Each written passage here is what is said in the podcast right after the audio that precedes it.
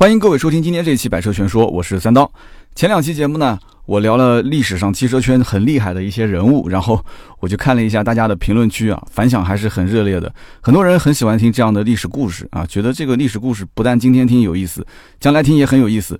但是也有一些朋友觉得还是要聊车，不用担心啊，因为我最近也试了好几款车。那么这周六不出意外的话，咱们还是要聊一款车型。但是呢，今天这周三啊，我提前预告过了，这期节目我们还是要聊汽车圈、汽车历史上的一个大牛。那当时呢，我一开始准备，其实题材有几个，一个呢是准备说凯迪拉克林肯的创始啊，这个大牛亨利利兰。以前我在节目里面也曾经说过这个人啊，我说有机会好好的说一说，这个坑一直没填上，亨利利兰这个人。那么还有呢，就是本田宗一郎啊，我们曾经也做过百车百科，大家应该也看过我们的这个视频节目，本田宗一郎的故事也是非常的多。那么还有呢，就是费迪南德皮耶西啊，这个故事曾经我和丁丁我们俩在聊天的时候，包括我曾经在聊到保时捷大众的时候，都提过这个人的名字。那么结果周一的时候呢，看到一条新闻啊，看到费迪南德皮耶西老爷子八月二十五号去世，那么周一是八月二十六号，这个新闻刚刚公布，享年八十二岁。那我们还墨迹什么呢？那这周三对吧？老爷子刚刚过世，我们就说说皮耶西他的传奇的一生。那么我在整理费迪南德皮耶西资料的时候呢，我发现我自己其实和老爷子应该讲是神交已久啊。有人讲三刀，你不要把自己捧那么高啊。我说说我的故事你就知道了啊。我工作过时间最长的两个汽车品牌，一个是大众，一个是奥迪。那么了解皮耶西老爷子的人就知道，皮耶西老爷子就是这两个品牌的灵魂人物啊。有人说他就是教父级的人物啊，这个我觉得我不知道这个词用的准不准确，反正媒体都喜欢给他加一个很大的帽子啊。那我曾经在 4S 店里面跟客户去推销啊，讲解大众车型、奥迪车型的时候，我经常会说到，我说，哎，我们大众这个车，你看啊，这个缝隙啊是非常非常小的，对吧？而且非常的均匀啊，零缝隙的生产工艺。包括我会跟他说啊，车门用的是双面镀锌钢板。我记得我去大众刚入职的时候，培训部当时的这个培训经理就跟我们聊说，一定要跟客户讲啊，双面镀锌钢板跟其他车型是不一样的啊，就成本更高，而且将来你在二手车售卖的时候啊，就车门因为双面镀锌嘛，所以它的腐蚀不会像别的车型那么严重，那么因此保值率更高啊，都会去这么说。那么在奥迪的时候呢，我如果去卖奥迪 A8L 这个车，我一定是会把车门拉开，然后在那个 A 柱的下方，我会让客户去看。我说你看这是什么标？有个银颜色的一个圆形的标识，上面写着 ASF ASF 全铝合金的车身框架。我说它的优势怎么怎么怎么，对吧？我去介绍推销这个车，然后卖奥迪 Q7 的时候，我会跟他讲，那这有引以为豪的 Quattro 四驱技术。那我一次又一次的，我把这些车子，大众的车、奥迪的车卖到客户的手上。其实我在整理老爷子资料的时候，我才知道这些产品的亮点都是当年皮耶西老爷子的杰作。不夸张的讲，我可以说是皮耶西老爷子给了我一碗饭吃啊，真的是要感谢他。那么费迪南德皮耶西呢，他其实是一个超级富二代啊，我应该准确的讲是富三代。为什么这么说呢？因为他的外公啊，也就是他妈妈的。爸爸啊，那就喊外公嘛。他的外公是大名鼎鼎的费迪南德保时捷，一听这个名字，很多人就知道了，对吧？保时捷的创始人。那么保老啊，保老爷子他有一个儿子，一个女儿，儿子叫做费里保时捷，那女儿呢就叫做路易斯保时捷。路易斯保时捷后来嫁给了安东皮耶西，然后他们俩之间呢就生了三个儿子，一个女儿。那么费迪南德皮耶西呢是二儿子啊，也就是说他有一个哥哥，那么还有一个弟弟和一个妹妹，对吧？三儿一女嘛。那么皮耶西的表兄妹，也就是他舅舅那条线下面有五个儿女，四个儿子一个女儿。那么老大呢是比皮耶西稍微年长几岁，所以肯定就算是他的大表哥了，对吧？大表哥的名字叫做亚历山大保时捷。那只要是保时捷的粉丝，肯定知道这个人，为什么呢？因为他是九幺幺之父啊，亚历山大保时捷。那么剩下来的这四位呢，都比他要小。那么大表弟叫做戈哈德保时捷啊，戈哈德保时捷呢比较惨，为什么呢？因为他的老婆后来就是被皮耶西抢走的 啊！皮耶西给他戴了一顶大大的绿帽子。那么三表弟叫做汉斯彼得保时捷，四表弟叫做沃尔夫冈保时捷。沃尔夫冈保时捷就是后来的保时捷的监事会主席，那么也相当于是保时捷品牌的发言人了。那么他的小表妹叫苏珊保时捷，她对车不感兴趣，不造车啊，她去拍电影去了。那么中国有句古话叫做“一代亲，二代表，三代就了了”。我不知道大家有没有听过这一句啊？反正现在大家都知道，家族里面虽然都是一脉相承，对吧？但是毕竟隔了两代人，而且又是表兄妹的关系，那到底能有多亲？其实我们这一代人，大家心里都清楚，都能感受得到。那像他们这种大家族，又是富甲一方的大家族，相互之间，我个人觉得啊，权力和利益的这种争斗，亲情还能剩多少，我就不得而知了。所以呢，我看了这个皮耶西老爷子一生的故事之后，我觉得还是唏嘘不已，因为。皮老虽然作为这个费迪南德保时捷的女儿的后代，而且他有这个天赋啊，在汽车圈混出这样的一番成绩，确实是很厉害。但是啊，他最后的各种是非曲折，我觉得跟他本人的性格也是息息相关的。所以呢，我们今天就听一听费迪南德皮耶西他这一生的故事，我相信对我们一定会有启发。那么，费迪南德皮耶西是出生于一九三七年。你想想看，在那个年代出生的人啊，再过两年就要打仗了，是吧？那他是什么样的一种生存环境？那个年代，他有一个那么那么有名的外公啊，这个外公当时已经六十二岁了。当时是跟谁在一起呢？是天天跟阿道夫·希特勒在一起。没听错啊，就是那个战争狂人啊，希特勒。两个人在一起干嘛呢？希特勒，如果有人知道的话。应该了解啊，他是一个不会开车的车痴啊，他还是个艺术家是吧？他特别喜欢车，但他不会开车，然后天天就拉着保时捷。保时捷成名也比较早啊，在当时那一块啊，整个欧洲那一块造车就那么一些人。然后呢，他就拉着他聊聊什么呢？就跟他聊说自己的理想啊。希特勒当时想让保时捷去帮他造一款售价在九百九十马克，大概约合三百九十六美元。大家没有听错啊，真的就是三百九十六美元这样的一款车。然后这个车呢，希特勒的意思，它的时速还得要达到一百公里啊，就这么一个汽车，让德国的老百姓可以买得起。那么在那个年代，其实九百九十马克能买到什么车呢？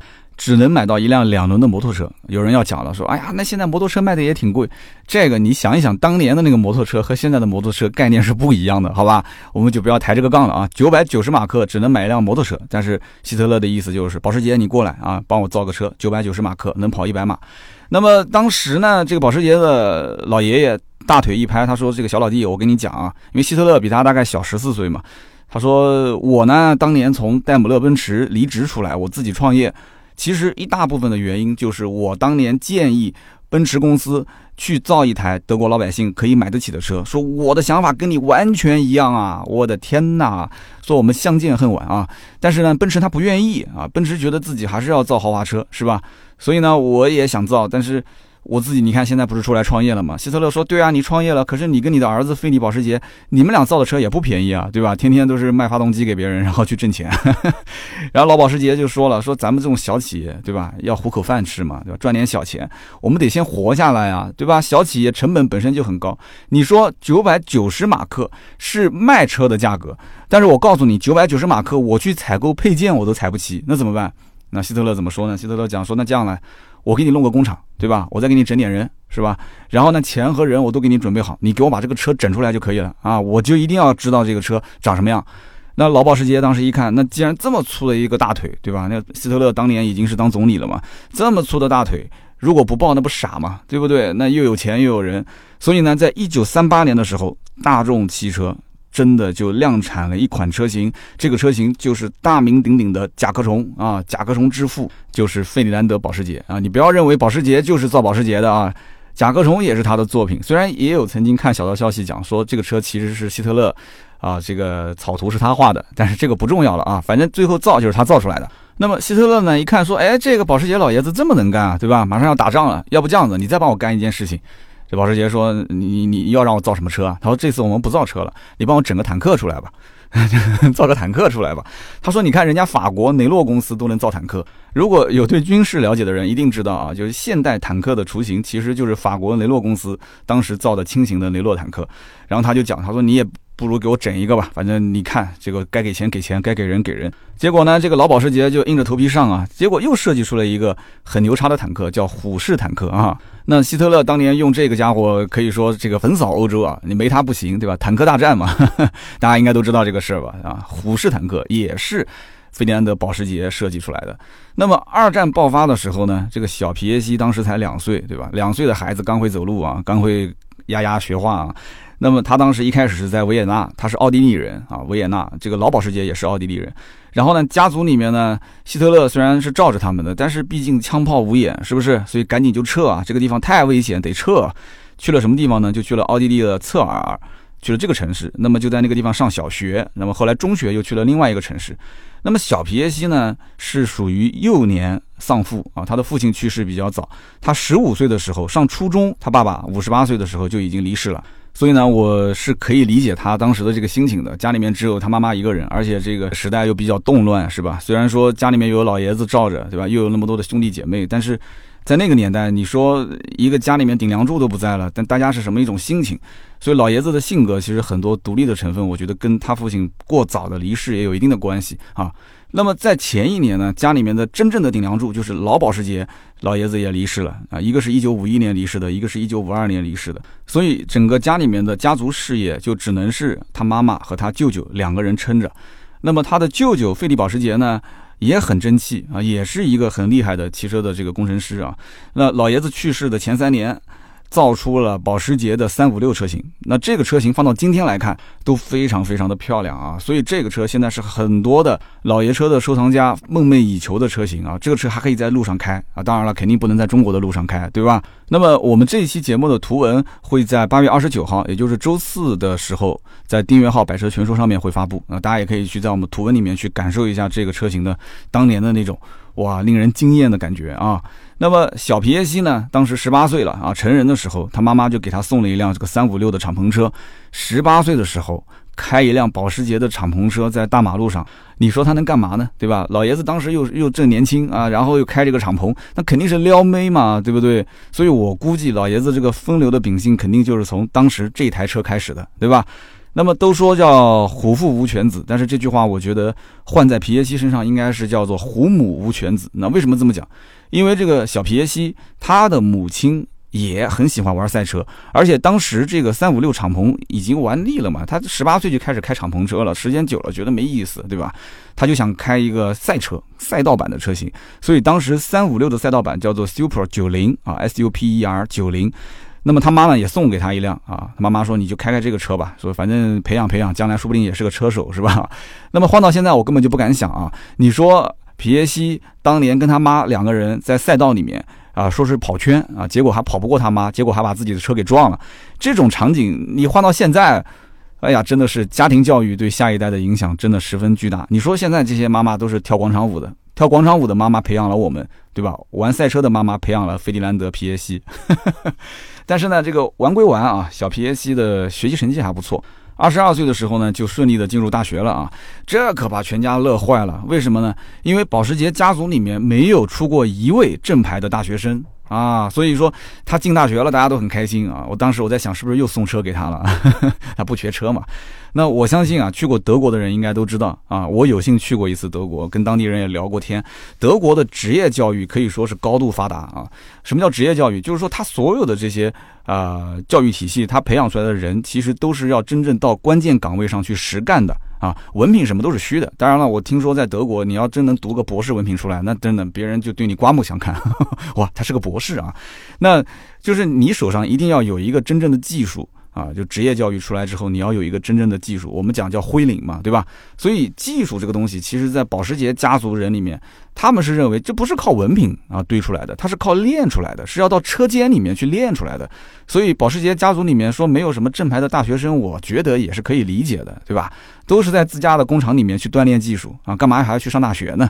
所以我刚刚不说了吗？皮耶西一上大学，那家里面人就很开心啊，终于能培养一个人，对吧？从文不从武啊，结果呢？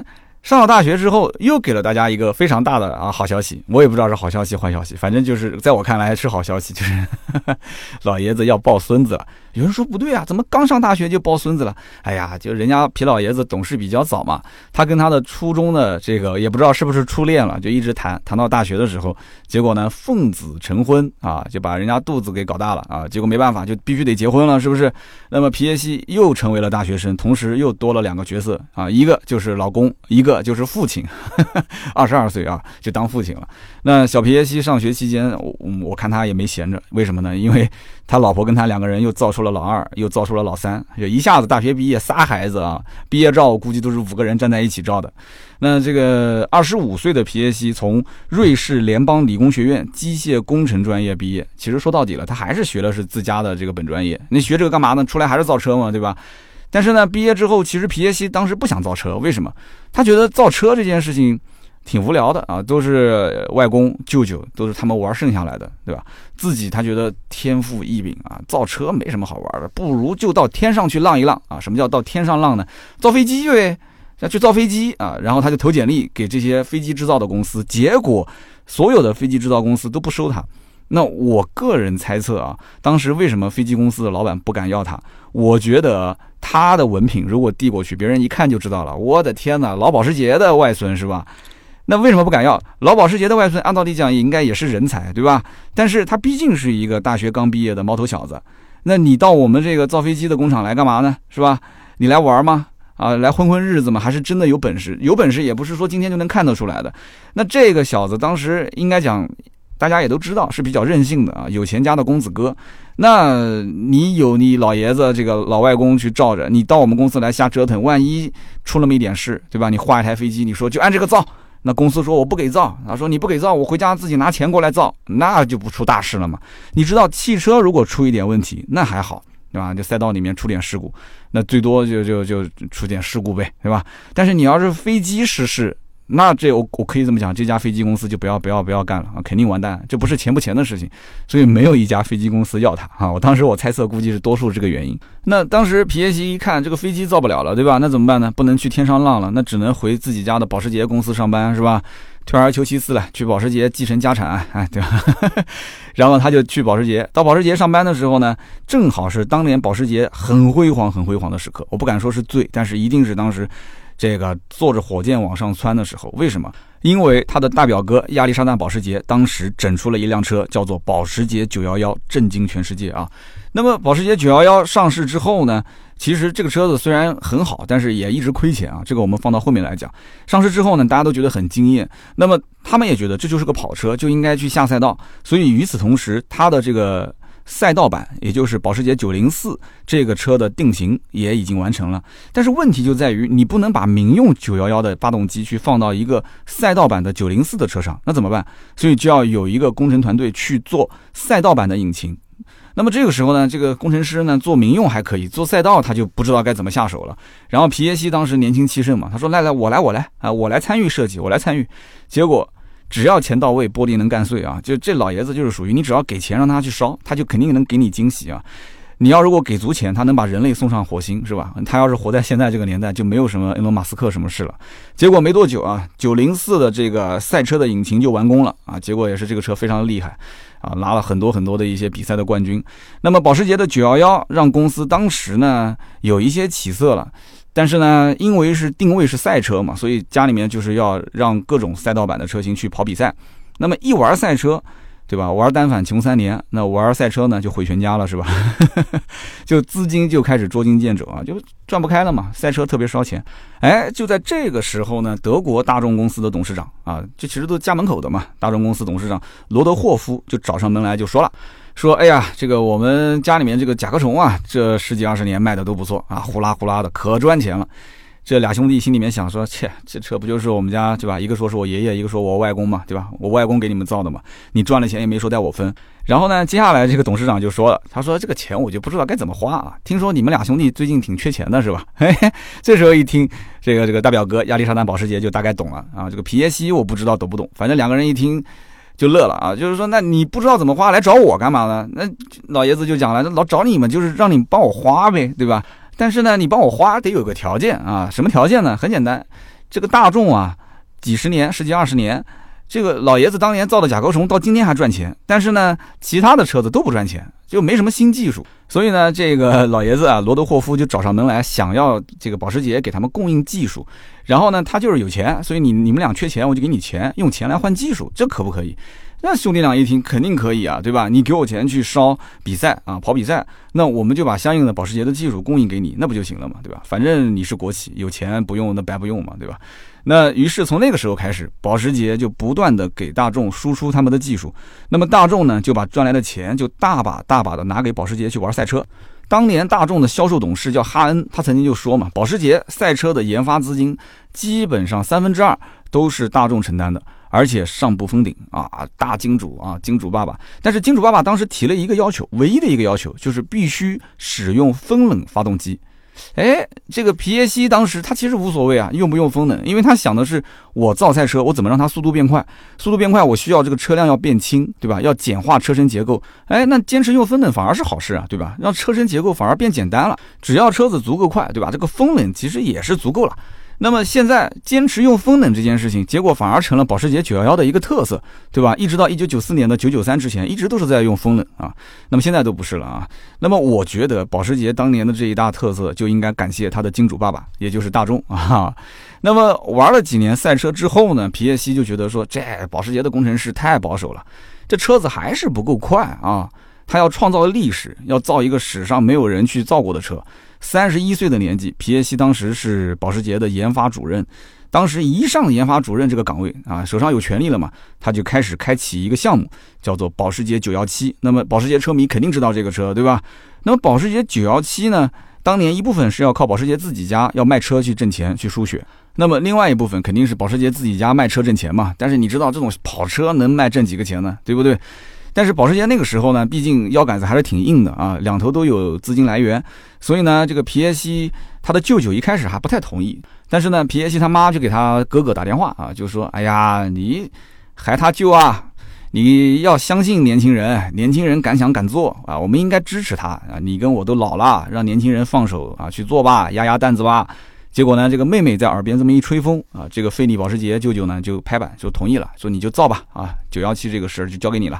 那么开工没有回头箭啊！这个项目还没进行到一半的时候，就连皮耶西自己也怕了。为什么？因为烧钱烧的太厉害啊，简直就是个无底洞。再往下烧，那我估计这保时捷公司估计就要差不多了啊。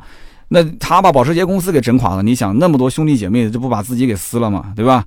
于是当时的保时捷917连测试都不测试，直接二十五台车量产就下赛道，直接开干。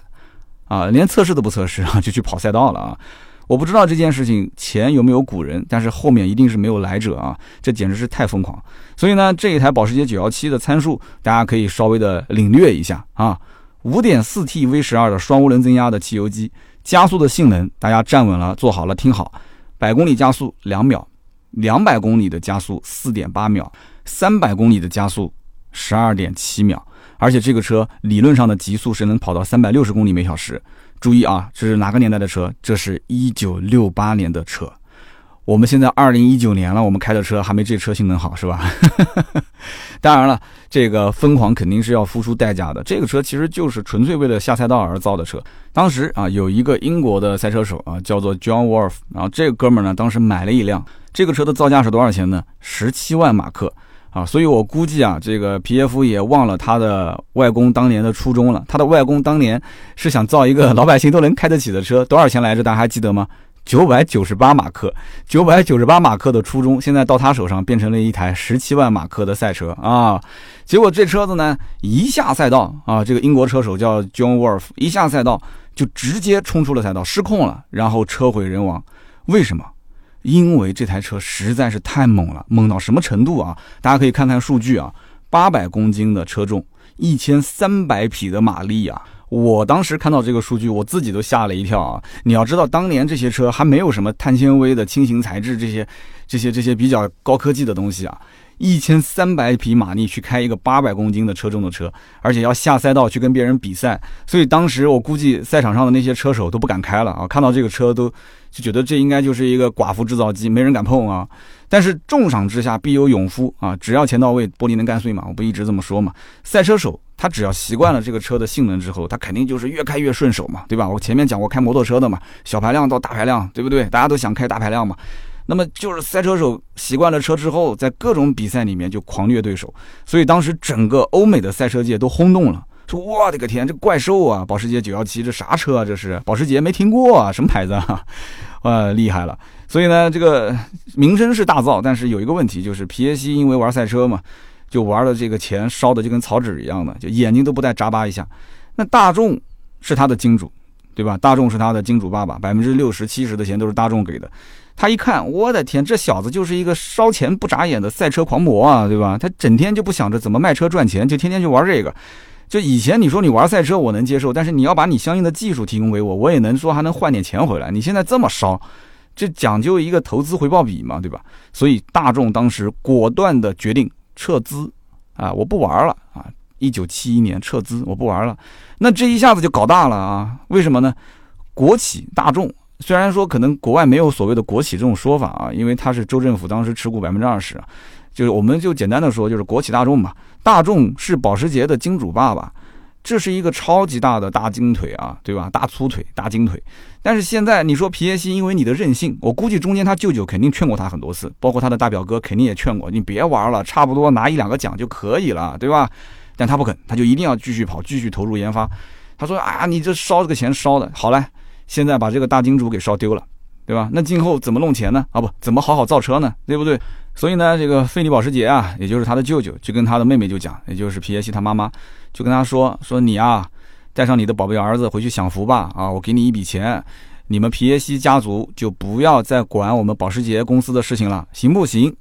所以从一九七一年开始，皮耶希家族所有的成员就离开了保时捷公司，就不参与经营管理了啊。至于持股这些事情呢，那这都是家族自己内部的事了，对吧？皮耶希当时的年纪是三十四岁啊，跟我现在的年龄差不多。我其实也可以理解，这个年龄正是想要建功立业的时候。结果在这个时候被自己舅舅扫地出门了，而且他觉得自己还是有满腔热血，对吧？他是有抱负的，关键他手上还有技术，这心里面肯定不是个滋味儿。那么前脚刚被扫地出门，哎，后脚有人来敲门了，咚咚咚，哎，谁来敲门了呢？奔驰的董事长叫阿西姆查恩。他来找他干嘛呢？他就说啊，就是小皮啊，我跟你这么讲啊，这个咱们奔驰是最珍惜人才的，对吧？你看你们家这个外公之前也在我们家干过啊，说要不你到我这里来干得了。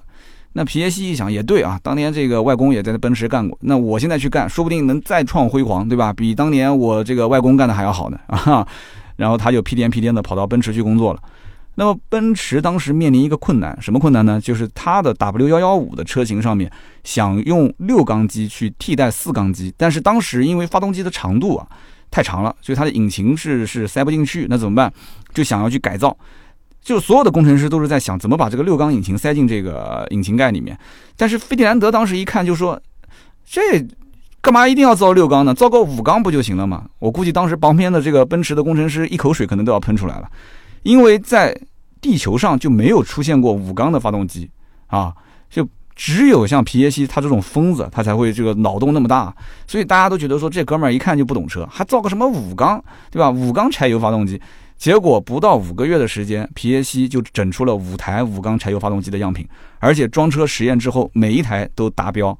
所以奔驰的五缸发动机的历史就此而打开。大家如果了解奥迪，也知道奥迪也有五缸的发动机，对吧？T T R S 上面到现在还在用五缸引擎。所以，哎，这个五缸的引擎其实跟这个老爷子也是息息相关的啊。所以当时奔驰的这个老查，他当时就发现，哎呀，就果然我没看错人啊。这个就当时招呼这个皮耶希，就跟他谈说，要不这样，我把这个奔驰研发董事这个位置我就留给你，对吧？你可以在我们这边搞搞研发。然后这个皮耶希就说。搞研发是没问题啊，这个我擅长，对吧？但是你了解我这个人吗？老查说，我怎么不了解你呢？对吧？你们家族哪个人拎出来我不了解，对吧？你还有什么我不知道的背景吗？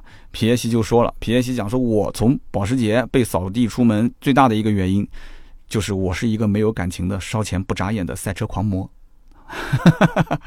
所以你能接受我造车不计成本吗？查恩当时就有点犹豫，他说这个研发固然是要投入的，对吧？这个，但是呢，这个我希望你就是投入啊，就考虑一下成本和产出比。那皮耶希当时一下就怒了，说你这搞了一套，不就跟大众是一样的吗？什么投入产出比啊，对吧？就搞了半天，你就是要赚钱。说对不起，我是有梦想的啊，我是要造那种能创造历史的车啊，我我不要赚那一堆臭钱放在家里，这没办法，你知道的，这种富二代、富三代，他的生活。他生活他就是这么的枯燥且乏味啊，所以这段话大家不要去模仿啊！我不要赚一堆的臭钱在家里啊！对对对对对，是不要模仿。嗯，那他跟奔驰呢合作大概有六七个月的时间，结果反正也就不欢而散了，对吧？就富二代就是这种样子，要追求，对吧？那皮耶西当时就想出去散散心，他就想了半天啊，说去哪转转呢，对吧？反正也不差钱。他想说，那不行，就去意大利吧，对吧？去意大利啊，听说那边有一个汽车设计界的牛人，叫做乔治亚罗。乔治亚罗跟他差不多大啊，也就差个一两岁，就找他聊聊天嘛啊。结果呢，哎，乔治亚罗当时在意大利正在设计大众的高尔夫，包括尚酷啊，包括莲花精灵这几个车。那么两个人一见面，哇，那乔治亚罗给他看他的设计作品，然后说自己的理想和抱负，这两个人一见如故啊，后来就成了一辈子的好基友。那么在去意大利的路上啊，他就顺道去看了看大表弟，也就是这个格哈德保时捷。这一看不要紧，结果就看上人家大表弟的老婆了啊！但是我看网上的新闻讲说是这个大表弟的老婆主动看上了他啊，这个我就不知道到底是谁对谁错了。反正两个人就对吧，擦出了火花。这个跟自己的弟妹两个人擦出火花，哎呀，这个应该算是家丑啊！这个真的是。结果呢，他们俩就很快把各自的婚姻就结束了啊，就离婚了。但是离婚之后呢，他们俩不能结婚。为什么不能结婚呢？因为他们俩手上都有大众公司的股份。他们俩如果说一结婚，那保时捷家族这个控股大众的比例就超过百分之五十一了。所以他们俩的婚姻一共持续了十二年，但是始终没有结婚啊！他们不能结婚。但是他们期间生了两个孩子，而且在这个过程当中，老爷子还出了个轨啊，找了个情人，情人又帮他又生了两个孩子啊。然后一九八四年的时候，老爷子又娶了一个自家的小保姆啊。他的大概的这个恋情就是这样子，其他的我就不知道了啊。一个很多情的老爷子。那么皮耶西呢离开了奔驰之后呢，这个消息很快就传出去了嘛。那汽车圈大家就在传说啊，你看看皮老爷子又。自由身了，这个时候呢，有一家公司就过来找啊，找皮耶西谈，说这个能不能到我们公司来上班？哪一家公司呢？就是奥迪公司。奥迪公司的研发董事叫路维西克劳斯，跑过来跟小皮就谈心啊。他说：“这个，哎，兄弟，说你之前在保时捷，我也知道很牛叉，对吧？然后去了这个奔驰，我也听说了，也很牛叉。说我们公司就希望你要你这样的人，对吧？说你当年在保时捷的时候。”你为什么会被那啥？你懂的，对吧？那是因为大众是你的金主爸爸，但是你烧他的钱，他怎么可能开心呢？他说：“你知道我们公司什么背景吗？我们公司大众是亲爸爸啊，因为大众收了这家公司啊。我我是大众的亲儿子，你知道吗？所以你在保时捷烧钱的时候，大众他是作为金主肯定不开心。但是我现在是他的亲儿子，对吧？我烧钱，爸爸怎么可能有怨言呢？哎，这个皮耶西一想，说的也对啊。”而且关键问题是，这个大众爸爸确实是有钱，说要不就去看看吧，啊，就去看看吧，就加入这个奥迪公司，就去看了看。结果到奥迪公司一看，发现，嚯，之前跟我吹牛皮说造什么豪华车，这一堆破铜烂铁，这也叫豪华车啊？啊，这造的，你看那缝隙都不均匀，对吧？然后用时间久了，车子这个门上还会生锈。结果呢，他就开始下令要干几件事情。首先就是做双面镀锌钢板的车门啊。你知道当年一辆保时捷的911，整个911的尾部如果用双面镀锌这个钢板啊，它的生产成本要增加七十四马克，但是出来的这个效果非常完美啊。他当时就觉得说，在奥迪这个车型上一定要用这个双面镀锌钢板。因为双面镀锌钢板有一个好处，就是这个车型用时间久了以后啊，它不会生锈，它的防腐蚀性非常好，将来在二手车市场上，它的保值率非常的高。那你既然要做豪华品牌，你一定要能让这个品牌的口碑持续做下去。它的这个理论是完全正确的。但是结果呢，这个母公司大众一看，什么奥迪做双面镀锌钢板，你开什么玩笑？我大众自己都没用，你还去用双面镀锌？当时就发飙了啊，就是说。不行不行，想都不用想。但是皮耶西坚持啊，说你要让我留下来，你就必须说服啊母公司，你给我搞这个双面镀锌啊。最后还是硬着头皮就做了双面镀锌钢板。结果果不其然啊，奥迪从那个时候开始啊，后面它所有的车辆在二手车市场上的整个的保值率就开始迅速的提升。那么到最后，它整个车的保值率能接近于奔驰的保值率了，就几乎能到一两年也就百分之十五的折旧率的这么一个概率。所以呢，这个老爷子应该说还是非常有远见的啊。那么另外一方面。皮耶西他说：“我现在要做轻量化，因为你既然是做豪车，性能就一定要好。那么轻量化，你一定要用全铝车身。所以当时就找到了美国的啊，也是世界上最大的铝业公司——美国铝业。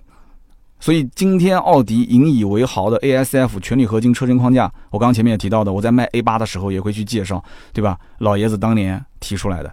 那么另外就是奥迪最值得炫耀的 Quattro 的技术，Quattro 这个技术是怎么来的呢？”很多人应该听过一个故事，对吧？一九七七年的时候啊，在芬兰的一次森林测试当中，然后有一个工程师就发现了这么一项技术。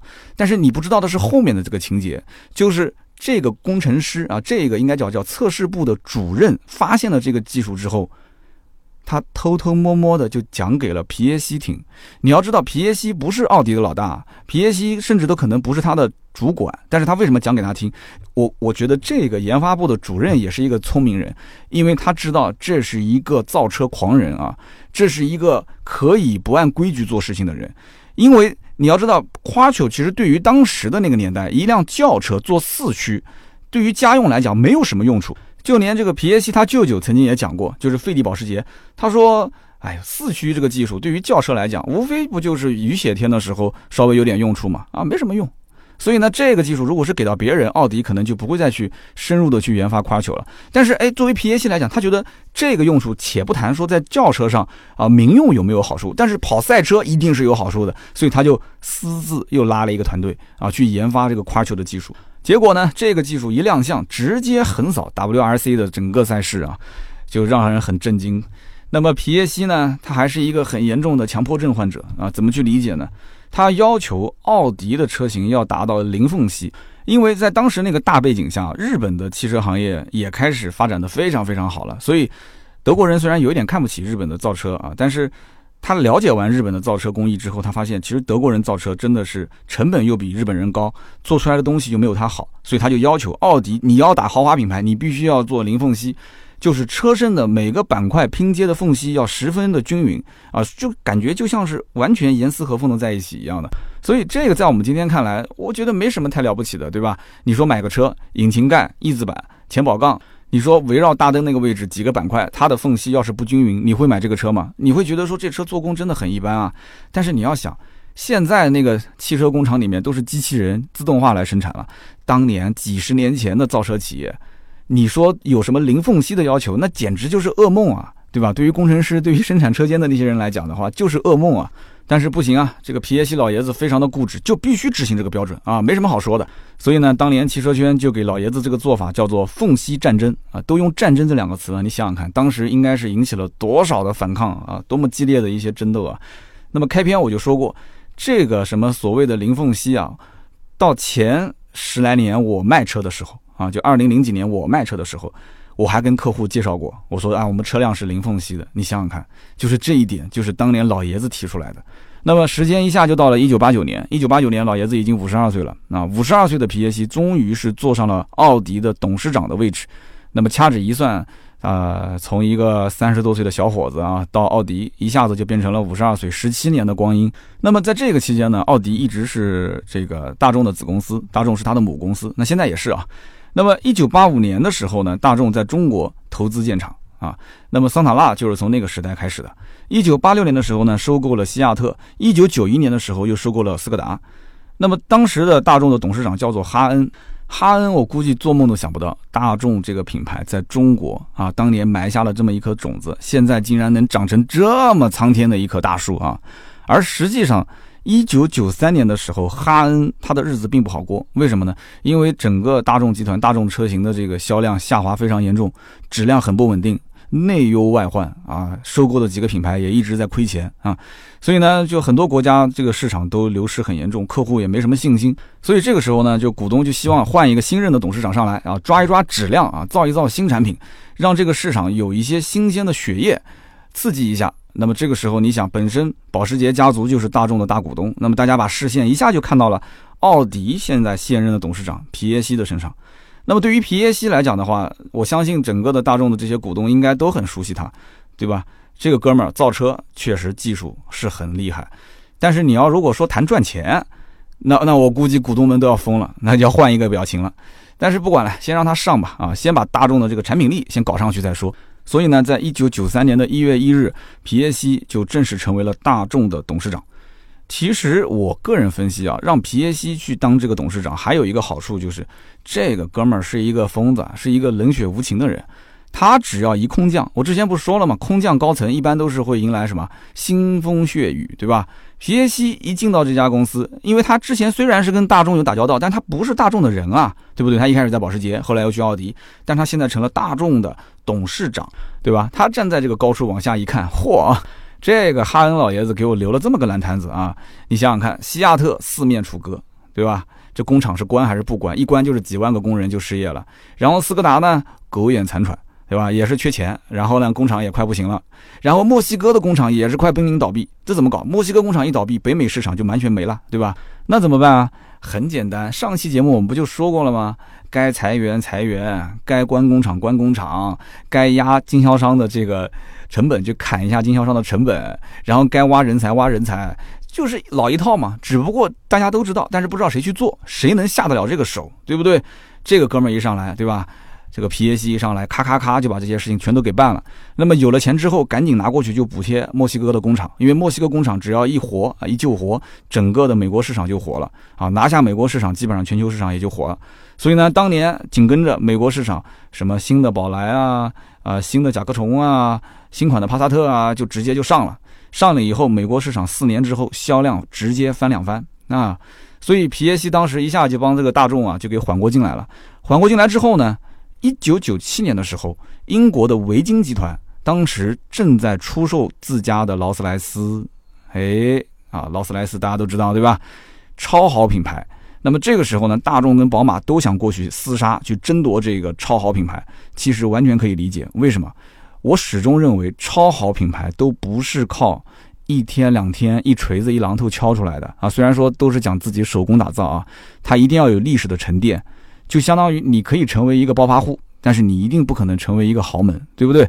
所以大众和宝马都想拿下这个牌子，但是呢，呃，怎么说呢？首先，宝马早先已经买下了劳斯莱斯发动机厂的这个股份啊，所以其实你造劳斯莱斯。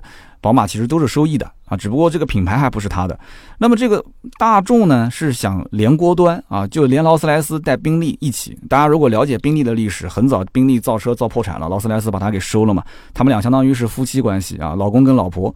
所以当时大众是想一锅端，宝马呢意思就是说我呢本身是先入为主，你跑过来跟我抢什么东西呢？凑什么热闹呢？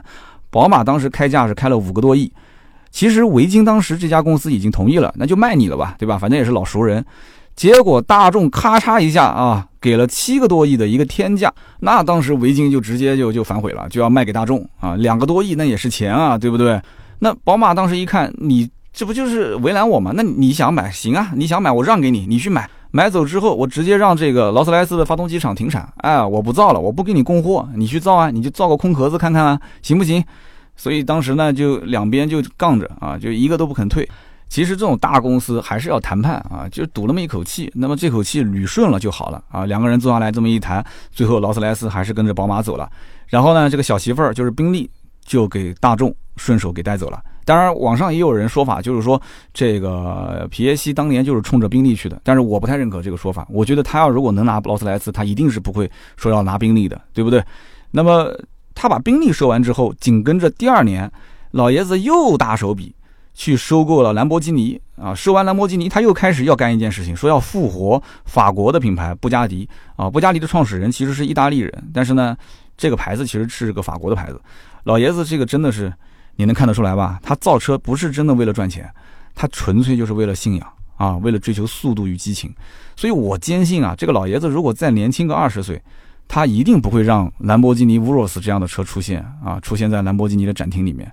那么关于近几年皮耶西呢最大的几个新闻，我相信大家如果关注应该看过，就是文德恩和皮耶西的大战啊，其实也不算是大战了，这一场战争其实就两个人的恩怨嘛。皮老爷子当时是大众的董事长，那么文德恩呢是大众汽车公司的总经理，那他一个是董事长老大，一个是负责产品质量的。那么老爷子跟他跟这个文德恩两个人关系还不错，他们俩都是想把车好好造造好的人，所以皮老爷子一度是想把文德恩做成一个接班人来培养，但是后来两个人的分歧越来越严重啊！我查了很多的资料，其中有一个我觉得是比较可信的，就是皮耶西当时是力挺大众辉腾这款车，但是文德恩呢？他其实更想的就是怎么把公司去做好。他是个职业经理人，他想到是赚钱。他一看辉腾这个车就是个赔钱货，不仅仅赔钱，而且这个车其实对于大众来讲，它存在的价值并不高。所以呢，这个文德恩就觉得就不应该去继续研发这个车，就该停产就停产了。但是呢，皮耶西老爷子就觉得你根本就不识货，对吧？你你知道这个车子是跟宾利共线生产的吗？对吧？那这个车子我现在让他挂一个大众的标，我想要做什么？我未来的目标是什么？你根本就不需要知道，你只要给我埋着头干就可以了。但是呢，这个我感觉啊，文德恩当时肯定是不理解的。什么叫埋头干？我职业经理人，我每一年是要根据考核来拿钱的，对不对？那你这个天天赔钱，我怎么能接受呢？所以最后你看，文德恩一上，很快啊，没多久，辉腾的这个结局大家都是知道的，对吧？二零一五年当时爆发这个排气门的事件，然后文德恩后来就下台了嘛。但是这个辉腾很早，我估计他就想把它给干掉了，所以你可以。去查一查辉腾是什么时候停产的。那么，二零一五年的大众在筹划指导委员会上啊，进行了一次投票选举。那么，这个投票选举当时呢，有六个人，其中有三个劳工代表，一个州政府。我刚刚前面也提到了，大众集团百分之二十的股份是在州政府的手上。那么还有一个呢，就是大股东沃尔夫冈保时捷。我刚刚前面说过啊，沃尔夫冈保时捷是保时捷的一个发言人，对吧？那么与此同时，这个沃尔夫冈保时捷也是皮耶西的小表弟。所以一共有六票，皮耶西自己持一票，对吧？那么大股东沃尔夫冈保时捷是他的表弟两票，那么剩下来还有四票，随便拉一票进来，我觉得那不就对半了吗？但是投票的结果让人非常的惊讶，当时所有的媒体都认为肯定是这个皮耶西继续连任，但是投票结果是五比一，五比一是什么概念啊？一共就六个人，除了皮耶西自己投了自己一票以外，其他的五个人全部投的都是啊文德恩。所以，因此当时皮耶西就黯然神伤的离开了大众。所以当时他们俩的这么一个啊，就是文德恩跟皮耶西的战争，大概就是这么回事。那么巧合的是什么呢？巧合的就是二零一五年，随即大众就爆发出了排放门的丑闻。这个故事太长，如果大家想听，也可以在留言区告诉我。有机会我们可以把大众当年的排放门的丑闻啊扒一个底朝天，好不好？那么虽然网上有很多阴谋论的说法啊，这个矛头是直指皮耶西。就觉得说啊，就这件事情啊，肯定都是高层有人在互相的这个政治斗争啊。那跟这个文德恩当时最不对付的不就是皮耶西嘛？那皮耶西这个这个人被扳倒了之后，谁最得利呢？但是我觉得也不是，因为他扳倒之后，你说这老爷子还能再回来吗？都已经八十的人了，都快八十的人了，还没有看穿人生的本质嘛？那么不过有新闻曾经报道过，二零一七年的时候，也就是排放门后面的两年啊。这个皮耶西还是在指证文德恩，说他其实对这个排气造假啊、排放门事件是完全知情的。为什么他要这么说？因为之前所有的这些都是在保护这个文德恩，就是说文德恩这个人他是不知情的，都是下面的人操作的啊，都是临时工操作的。那我我的分析是这样的，文德恩本身他就是想要打开美国市场。那么打开美国市场，你如果说要完全符合他的排放标准，你要做很多的一些啊排放上面的改造的话，那要花很多的钱，而且要花很长的时间，他等不及。作为一个职业经理人，他想快速的占领美国的市场，赚到那一笔钱。这个排放作弊这件事情，这么个小九九，我觉得文德恩还是应该知道的。但是我觉得不是他一个人知道，而是整个高层应该都知道。但是谁告的密，这就不知道了。啊，有人可能不太理解，就是说，哎，三刀，你前面不是说保时捷家族、保时捷控股也是大众的股东嘛？你把大众给整垮了，那保时捷家族对他们来讲有什么好处呢？所以我觉得今天听了半天啊，还是要跟大家说清楚：一代亲，二代表，三代就了了。保时捷毕竟姓保时捷啊，皮耶西是姓皮耶西，保时捷上面是他舅舅费利保时捷，皮耶西上面是他妈，好吗？啊，这是两个概念，所以他们之间这种恩仇，我觉得真的一句两句说不清。当年保时捷控股公司还有一个就是大家应该知道的，就是保时捷想收大众，大众结果反收购保时捷的故事，对吧？当时保时捷控股几轮骚操作啊，真的是骚操作啊，就一下子拥有了大众百分之七十四点一的股份。那么以前其实是呃不允许拥有那么多的，当时有个法案嘛，直接就取消掉了。那么在当时那个关键的时候啊，就差最后一笔钱，就这一笔钱只要能到位的话，百分之七十五的股份就可以稳稳的拿下大众公司啊，这家公司就可以从此以后信保时捷了。但是呢，有个问题就是，因为要做这么一轮骚操作，所以从十五家银行合计贷款一百三十亿美元，这个债务你知道的，你不能拖太久啊。你要要赶紧干啊！这个事情如果一天一天的拖，那就整个资金链就断掉了，对不对？所以呢，当时保时捷实在是撑不下去了啊，就差这最后一口气。那这最后一口气想找谁来吹呢？我也不知道他是怎么想的。当时竟然去找到了皮耶西。皮耶西当时是什么样的一个职位呢？首先他是大众的董事长，对吧？其次他也是保时捷的第二大的股东。他找皮耶西求救。我的心理分析是这样的啊，我觉得这是一次豪赌。为什么我这么讲呢？因为你想，如果我是皮耶西，我肯定这么觉得。如果我把保时捷这一帮人当成是我自己家的人，那我肯定是助力让保时捷家族去收购大众，这不就成功了吗？那从此以后大众不就姓保时捷了吗，对吧？但是根据往年的，有过保时捷家族，他舅舅把他扫地出门，甚至让皮耶西家族不允许再经营保时捷的事务。哇，就是你持点股票可以，但你不要经营。你说当时他三十来岁的时候，他是什么心情？我觉得他心里面是有一种耻辱感的，你知道吗？那么现在反过来讲，你现在又求我，你说咱们都是自己家人，对吧？你收过来之后，从此以后就信保时捷了，他肯定心里面会想，对啊，是信保时捷，但他不信皮耶西啊。所以当时在这个临门一脚的时候，老爷子其实做哪个选择他都不吃亏。为什么？他本身也是大众的董事长啊，对不对？他也是保时捷的股东啊，反正两边都不丢。他反过头来用大众去把保时捷给收购，他吃亏吗？我觉得不吃亏，对不对？所以一下子他这一笔钱没续上，然后同时去追保时捷的债务，那保时捷一下子资金链就断了，那反过来就被大众给收购了。老爷子，所以他选择了后者啊，保时捷被大众收购。那么我觉得啊，纵观皮耶西老爷子这一生，可以说应该讲就是高处不胜寒，他玩的这些骚操作我们都操作不了啊。我觉得真的应该算是一个奇人啊！虽然说这个老爷子呢为汽车事业真的是奋斗了一生，值得我们去尊敬，但是我不知道啊，他是否真的体会过家族之间的那种亲人之间的温暖的问候啊，哪怕就是一个眼神啊。有些时候我在想，其实老爷子他活在自己的世界里面。他活得可能很精彩，但是他活在别人的眼中，别人怎么看他的呢？对不对？他从小就不差钱，到最后老了，到这个年龄了，到最后离世了，我觉得都不会差钱。但是关键问题是，钱他不差的情况下，他追求的是什么？对吧？现在我们听节目的很多人，可能还是要为追求财富啊、金钱这一个方向去奋斗。但是老爷子当年其实已经完全不考虑钱的事情了。但他创造过的这些历史，真的那么重要吗？到头来，其实你回头看看现在的大众啊。现在大众他面对新能源的浪潮，还不一样是举步维艰吗？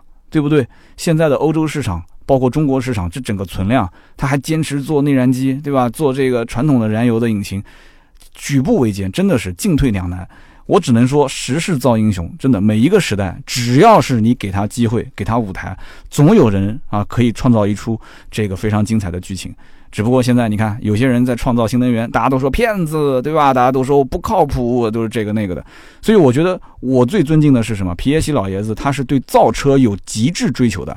我觉得皮耶西老爷子如果再年轻个三四十岁啊，在中国这个市场，如果他也主管的话，我相信中国的大众一定不会说天天减配啊，减到最后连那个悬挂都能断，对吧？我相信在中国市场，他会把这个车造的是越来越好，新款产品什么性能车，完全就不会是现在这种状态。但是怎么说呢？就是老爷子已经先去了，对吧？有些事情我们只能是怀念、尊敬，但是事实摆在我们眼前。那这几年大众公司你知道的，要赔两百多亿的罚款，我觉得也不会再拿更多的钱出来投入研发了，对吧？职业经理人去管这个公司，更多的为了业绩、为了指标、维护稳定，对不对？大众、奥迪啊，相关的领导可以听一听啊，就维稳、维护稳定，这是他们唯一能做的事情。但是维稳，我觉得是汽车行业的一个噩梦的开始。为什么？我觉得突破进取才是王道。所以我最后想问一句：如果有奥迪的相关的人员，你可以问问你们的领导啊。奥迪的领导，我想问一句话：你还记得奥迪的口号是什么吗？好的，那么以上是本期节目的所有内容，感谢大家的收听和陪伴。那么关于费迪南德皮耶西老爷子的一生呢？大家听完之后有何感想啊？也欢迎在我们的节目下方留言，留言互动是对主播最大的支持啊！我们也会在留言区抽取三位，赠送价值一百六十八元的芥末绿燃油添加剂一瓶。那么最后呢，也要说一句啊，就本期节目当中有大量的一些素材，我参考了一篇文章，叫做《费迪南德皮耶西先世大众集团的第一功臣》。这篇文章的作者叫黄恒乐。好的，那么以上呢就是节目所有的内容。下面呢是关于上一期节目的啊留言互动。上一期节目呢，我们聊的是李艾克卡啊，李艾克卡这么一个大神级的人物。那么我看到很多人也是留言，听的是很有感触啊。那么其中有一位叫做幺八六五幺三八幺 A N T，他说：“三刀，你说汽车圈的人物传记这件事情到底值不值得继续往下做？那我个人有些建议。首先。”普通车评类的节目呢，我觉得有点像吃青春饭，很多的内容呢，它讲的都是新车型啊，或者是车圈的一些热点事件，大家过来听一下，无非就是听个热闹，对吧？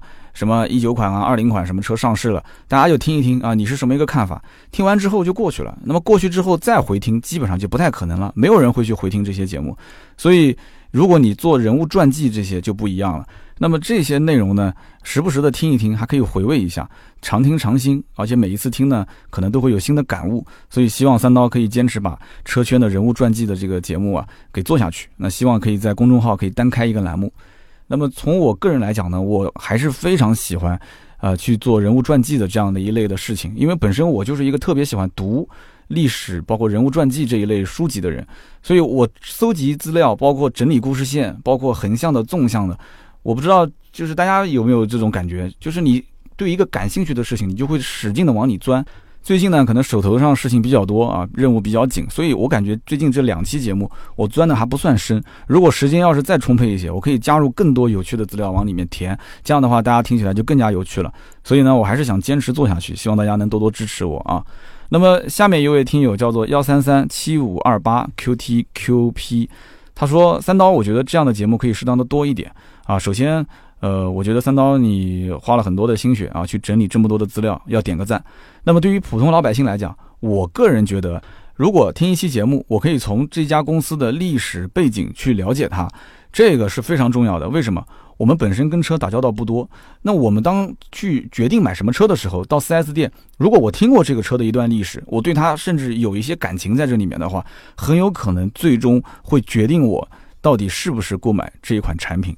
啊，我觉得这段话真的也是说到我的心坎里去了。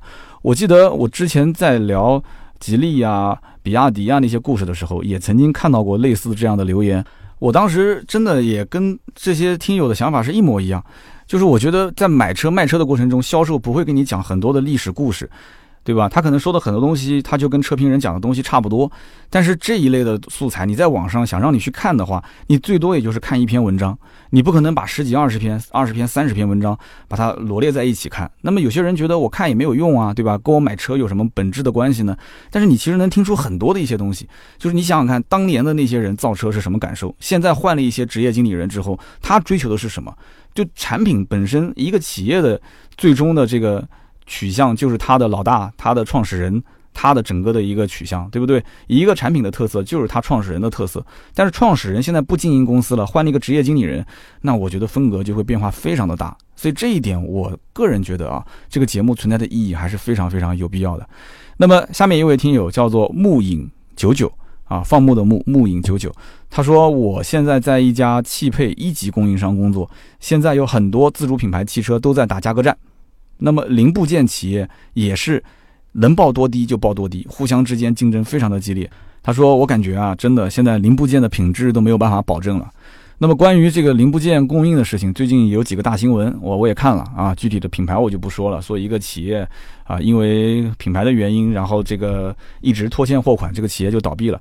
然后后来我看了一下，有一些新闻也辟谣了，说不是因为拖欠货款，是因为这家公司投资不善啊。后来去做房地产经营，就等于是跨行业去做投资，结果呢资金链就断掉了。所以这个锅不能让说某一个汽车企业一家去背，而且它供货本身就不是一家，好多品牌都是他在供。那么。这个零部件的供应，我有一个看法是这样的，就是中国其实造车企业虽然现在看起来是在蓬勃的向上发展，但是呢，有两个很核心的问题点。第一个问题点就是现在新能源对于传统造车企业的冲击非常非常的大，所以零部件的这种供应商自己心里也要有底呀，对不对？哪些零部件现在在当下是可以把这笔钱给赚的？哪些零部件眼瞅着后面就很快就不能用了，对不对？那我不是做这个行业的，我相信很多大老板比我很清楚。那么第二一点就是，中国现在所有的这些供应商啊，它和厂家之间，我不知道是一个什么样的关系。如果仅仅就是一个是甲方，一个是乙方啊，一个是采购方，一个是被采购方，那这个关系，我觉得啊，中国什么都缺，就是不缺这个做生意的人。就只要这个东西能挣钱，肯定是扎堆了很多人往里面去钻去钻嘛。那么怎么能去绑定这一层关系？其实丰田包括日本的很多的企业，他们的玩法是值得学习的。但是呢，这个里面，因为我不是这个行业的人，我只能讲它确实很残酷。如果这个东西没有门槛，你没有它的专利技术的话，你想在这个行业里面挣钱，那本身就是刀尖舔血。我记得之前我在某个平台看到一个视频，说中国几乎百分之七八十的这个就是喝的那个牛奶的包装的那个袋子啊，包装的那个盒子，就是是瑞士还是哪个公司生产的？说这个公司因为它的专利技术。你不用它这个盒子，你的质保期就会非常非常的短。但是你只要用它的这个盒子，你质保周期会非常的长。你没有办法，必须要用它。那我就反过来问了，那如果说汽车生产企业某一个零部件只有你能造，别人造不了，那你会厮杀的那么的激烈吗？你会日子过得那么的可怜吗？所以这里面我觉得很多的问题，你不能光是讲你祈你祈求他乞讨他，让你再多挣点钱，怎么可能呢？商业的竞争就本身没什么人性的。它就是一个对吧？市场无形的手在往前推动，所以这就是我的一些分析和判断。呃，以上就是今天节目所有的内容，感谢大家的收听和陪伴，也聊了有一个多小时了，听到最后都是我们的老铁啊。那么也记得中奖的听友尽快联系我们，联系我们的盾牌，盾牌的微信号呢是四六四幺五二五四啊，加这个微信也可以咨询新车或者是二手车的价格。好的，那么今天这期节目呢就到这里，我们周六接着聊，拜拜。